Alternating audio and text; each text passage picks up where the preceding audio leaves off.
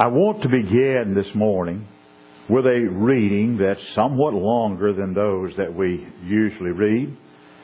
But I'm going to be reading from Paul's letter to the church at Rome, chapter 12, beginning with verse 9 through the end of that chapter. Let love be without dissimulation. Abhor that which is evil and cleave to that which is good. Be kindly affectioned one to another with brotherly love and honor, preferring one another. Not slothful in business, fervent in spirit, serving the Lord. Rejoicing in hope, patient in tribulation, continuing instant in prayer. Distributing to the necessity of the saints and given to hospitality. Bless them that persecute you. Bless and curse not.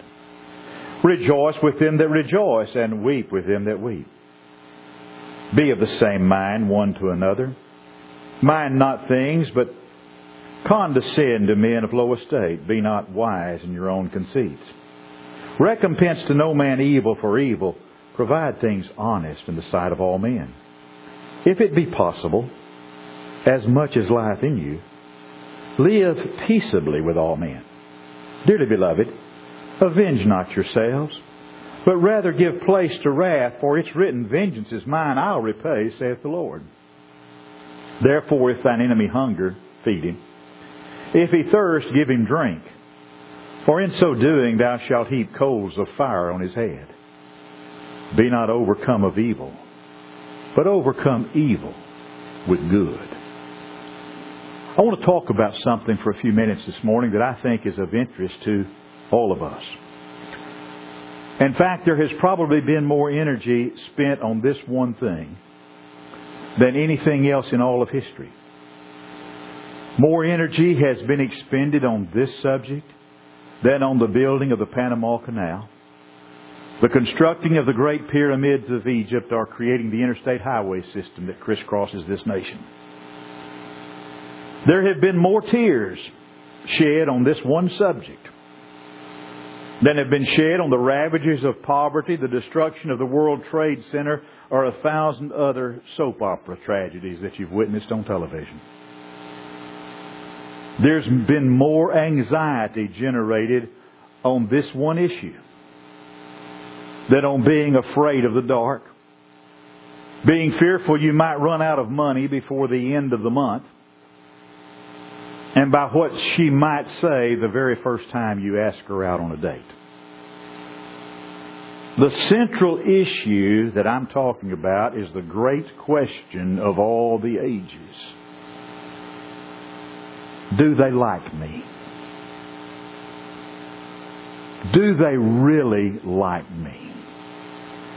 Deep down, if we're honest with ourselves and we're honest with each other and we're honest before God, I suspect that all of us are bothered by this one thing more than anything else.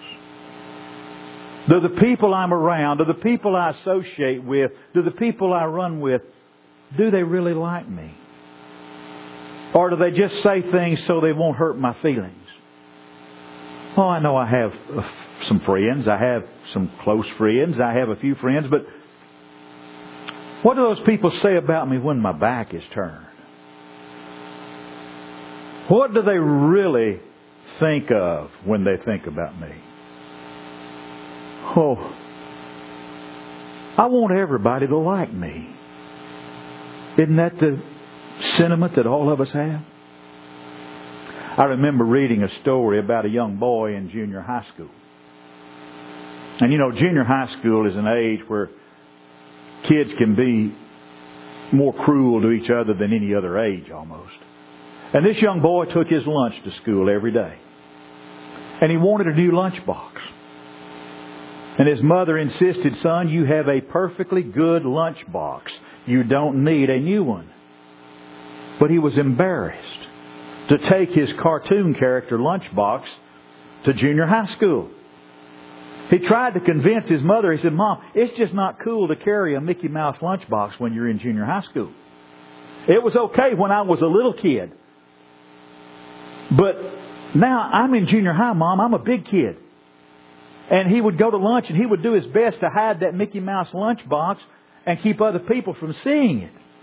Because he knew if they saw his Mickey Mouse lunchbox, they wouldn't like him. And they'd make fun of him. Now, looking over this group right now, most of us are at an age that we think it's really silly that he was bothered that much by a Mickey Mouse lunchbox. And truthfully, when I used to carry my lunch to school, we had a brown paper sack that I carried mine in.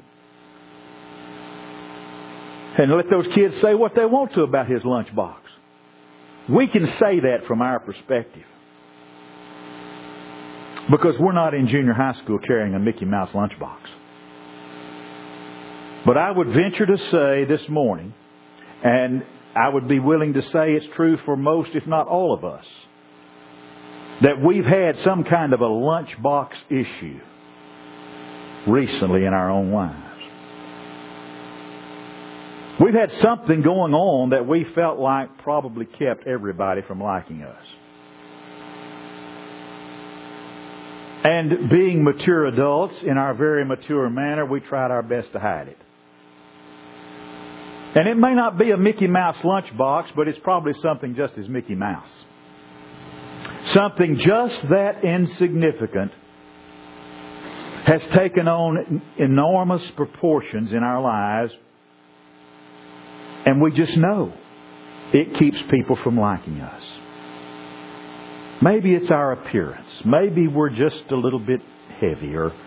In the case of some of us, maybe we're a whole lot heavy. I have mirrors at my house. And we're afraid people won't like us because of it. Or maybe our clothes aren't as stylish as those that other people wear. Or maybe it's the car we drive, or the family we have, or the house we live in, or our job. Or is it just me? Is it just you? Just can't think of witty things to say when I'm around people. I just can't meet and greet people like other folks can. Have I hit anything? Do you recognize anything there? If not, I could go on because I'm sure I could find something for all of us. You see, here's the thing. We want everybody to like us. It's one of our great expectations. It's one of our fondest dreams. Well, guess what? It ain't gonna happen. If you want everybody to like you, and if you think it's realistic to think that can ever happen, then you are totally out of touch with reality. The truth is this. Having everyone like us is not something that's completely under our control. There are going to be people that just will not take to us. And it's not just us and the way we do things. It's the peculiar, quirky nature of other people, Leon. And there's some folks you can't please no matter what you do. Here's what Paul said in Romans 12, 14. Bless them that persecute you, bless and curse not. Did you catch that? There's going to be persecutors. It's a given. It will happen. There are going to be folks that just don't like you. I read a story about a student many years ago at Cambridge University in England. He went to class and he met his professor, a Dr. Thomas Fell. Dr. Fell was an excellent teacher. He knew his subject and he was quite competent. But for some reason, this student did not like Dr. Fell. He just didn't, and that was that. So one day the student wrote a little piece of poetry that stuck around through the years. And it's a piece of poetry still teaching us a lesson. lesson. I do not like thee, Dr. Fell. The reason why I cannot tell. But this I know and know full well, I do not like thee, Dr. Fell. Folks, it's just that crazy. Do you want everybody to like you? Do I want everybody to like me? Is it important to you? Is it important to me? Get over it. It won't happen. Paul is very realistic when he says down here in verse 18, if it be possible, as much as life in you, live peaceably with all men. If it's possible, so far as it depends on you or me. But just remember, it's not all you. It's not all what you do. The crowd cannot be controlled. The crowd is unpredictable. What you and I can do. What can we do about this need we sometimes feel to have everybody like us? There are four truths from God's Word I want us to look at this morning very briefly. And I think these things will help us deal with our anxiety over this desire to have other people like us. We've got to live. We've got to love. We've got to let go. And we've got to leave it to God. We've got to live. And that is, we must live with integrity. Paul says, abhor that which is evil and cleave to that which is good. That means we determine what God wants and what God does not want. And we live by that. What does that have to do with you being universally liked, you ask? If we're going to live by our principles, will that make other people like us? Will that make us popular? Not usually. But it will earn respect. The first step toward being a likable person is to be a person that other people can respect. Because when other people respect us, they know that we're going to be true to our principles no matter what happens. They'll know that we'll be true to our principles and we are people that can be trusted. There might be some in their crowd that they're running with that live in immorality and live in the shady areas of life. They might be a fun crowd to run with. And that might look like the place to be, and it might look like the in crowd, the people to be with. And it might seem if you're not part of that group, folks are going to laugh at you. But let the day come when someone's in trouble. And they're not going to turn to those who've lived without principles and without integrity and without honesty. They're going to want someone whose principles have been obvious in the way that they've lived. They're going to want someone who has held on to things that were good. Let the day come when those that have lived among those that are fast and loose really need a friend.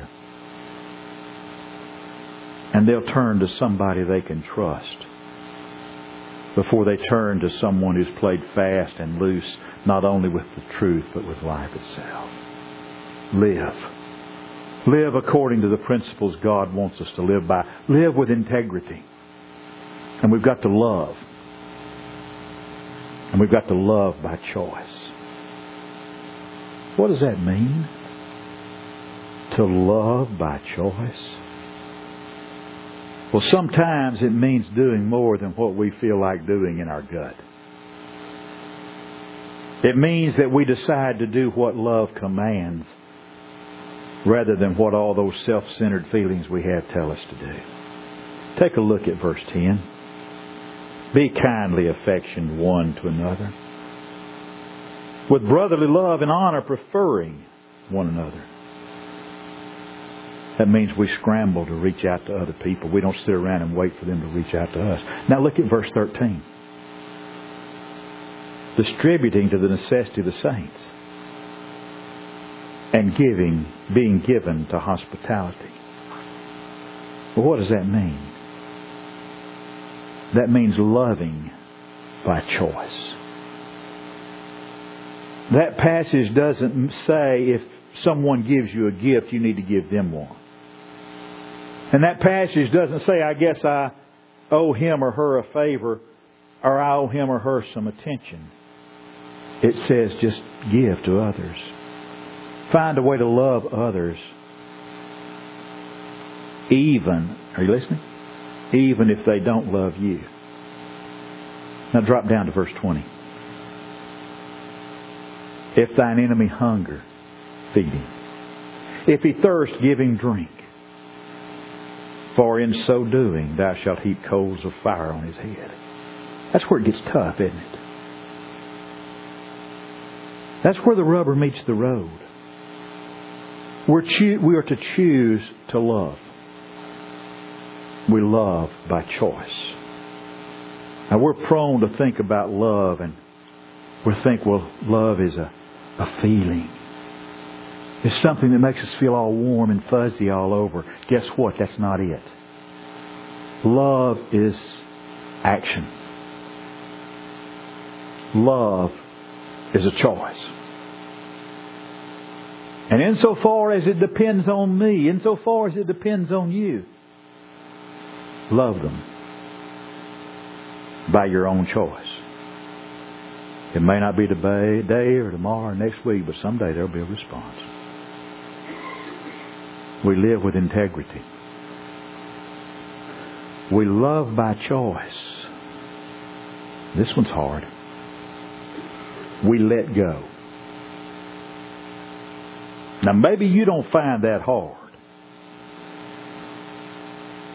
But sometimes I do. We let go of negative thoughts, critical speech, and cutting words. We have to let go of living out of the negative stuff that builds up. Look again at verse 12. Rejoicing in hope, patient in tribulation, continuing instant, Paul said in prayer. No matter how much heavy duty negativism there is around me, I'm going to let go of it and take joy in every shred of hope. Some suffering is going to come. It's going to happen. And people are going to put us down. And sometimes people are going to say mean things about us. And sometimes they're going to criticize us unjustly without knowing all the facts, and quite honestly, they don't really care what the facts are. And people are going to forget all those times in the past you might have been there for them, and they're going to focus on that one time you weren't. Accept it. Deal with it. Be patient. Move on. It will pass. Now look at verse 14. Oh, this is tough now. Are you listening to it? Bless them that persecute you.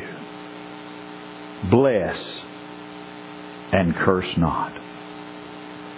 I have a question. Does the word defensive mean anything to you? It means we have this inherent need inside of us for other people to think we're right. Defensive means that not only do we want to set the record straight, but when we set the record straight, we want to make sure we ridicule and put down people that might think otherwise. Being defensive means we just don't let go of the emotional baggage that's in us. But we take that emotional baggage and oh, we nurse it and we keep it and we hold on to it and we make an issue out of it. And that's an easy thing to do. It's easy to be defensive. And it's tempting. Often it's very tempting to let go with a barrage of complaint and criticism. But here's the reality. When we give in to that temptation to tell others off, and we give in to that temptation to let our negative feelings be aired, we have accomplished absolutely, exactly nothing. And oftentimes we're too quick to want to give other people a piece of our mind, and we don't have any to spare. And all we succeed in doing is putting greater distance in relationships. God's Word says, let it go. Let go of the negative, self-serving stuff. And then we get to the real heart of the matter. We leave it with God. Often we're working so hard to, to please others that are likely going to repay us by snubbing us or making life tough for us or even asking, not maybe not verbally, but asking, what have you done for me lately? Beloved, we have an option. We have the option of working to please God. God who's faithful. God who has love for us. And God who will love us to the very end. Look at verse 19. Dearly beloved, avenge not yourselves. But rather give place unto wrath. For it's written, Vengeance is mine, I will repay, saith the Lord. We've got to leave room for the justice of God. We've got to leave room for God to do what God does. You and I don't have to manage it all. God will take care of it. We've just got to leave room for His justice. There's the gospel. Here's the gospel. You are light. You are loved. You are liked and you are loved by God, your Creator. God, who in Jesus Christ proclaimed His love for you and for me throughout all time. You and I are loved by Jesus Christ, who loved us enough to die for us.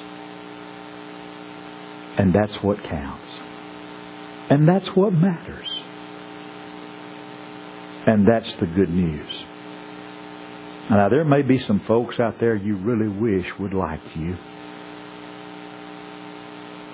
And maybe they will if you live in integrity, love by choice, let go of negativism. But even if they don't, leave it to God. Because here's the real crux of the matter. Regardless of anybody else on the top side of this earth, God loves you. And God loves me. So what we need to do is forget the energy that we spend on worrying or being anxious about whether everybody will like us. You're a child of God. God loves you. I'm a child of God. God loves me. If you've shed tears because somebody doesn't like you, dry them up. You belong to Christ. Think about this. We lose sight of it. If God loves me, if God loves you, what does it really matter whether those of this world care for us or not? If God loves us, that's all that really matters. So we need to just release the anxiety we've cooked up. Because here's what matters. What matters is to be acceptable to God. To love God the way God loves us and to live God's kind of life.